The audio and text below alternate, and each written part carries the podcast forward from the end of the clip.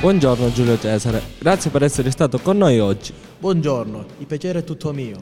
Essendo una delle figure più famose della storia romana, puoi raccontarci qualcosa del tuo background e di come sei salito al potere? Certamente. Sono nato in una nobile famiglia a Roma, nel 100 a.C. Fin da piccolo ero interessato alla politica e alla strategia militare.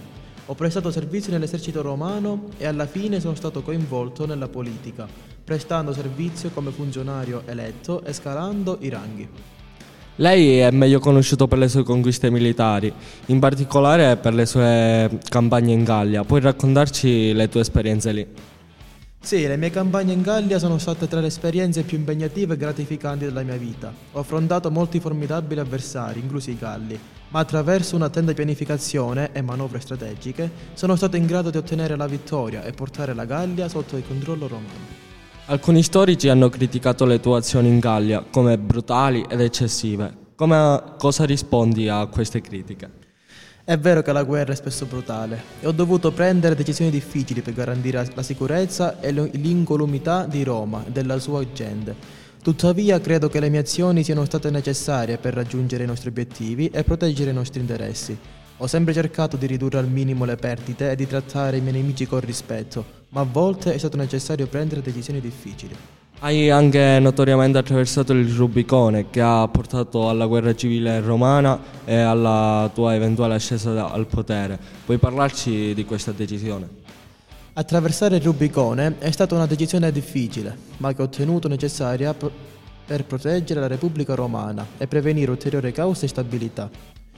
Sapevo che probabilmente avrebbe portato alla guerra, ma credevo che fosse l'unico modo per preservare la Repubblica e garantire che Roma rimanesse forte e unita. Alcune persone vedono le tue azioni come un tradimento della Repubblica e a un passo verso la dittatura. Come rispondi a queste critiche? Capisco che le mie azioni siano state controverse e alcune persone potrebbero non essere d'accordo con le mie decisioni. Tuttavia ho sempre agito in quelli che ritenevo fossero i migliori interessi di Roma e della sua gente. Non ho mai cercato di diventare un dittatore o di governare come un tiranno, ma piuttosto di assicurarmi che Roma fosse forte, stabile e prospera. Lei è stato notoriamente assassinato da membri del Senato romano. Puoi raccontarci quell'esperienza? L'assassinio è stato un evento tragico che non mi sarei mai aspettato. Avevo sempre cercato di collaborare con il Senato e di promuovere i loro interessi, ma purtroppo c'era chi mi vedeva come una minaccia al, proprio potere e cercava di eliminarmi.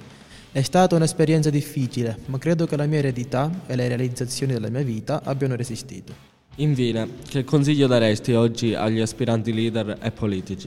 Il mio consiglio sarebbe di agire sempre con integrità e di mettere al primo posto i bisogni delle persone. La leadership non riguarda l'ambizione o il potere personale, ma piuttosto servire il bene comune e promuovere il benessere della società nel suo complesso.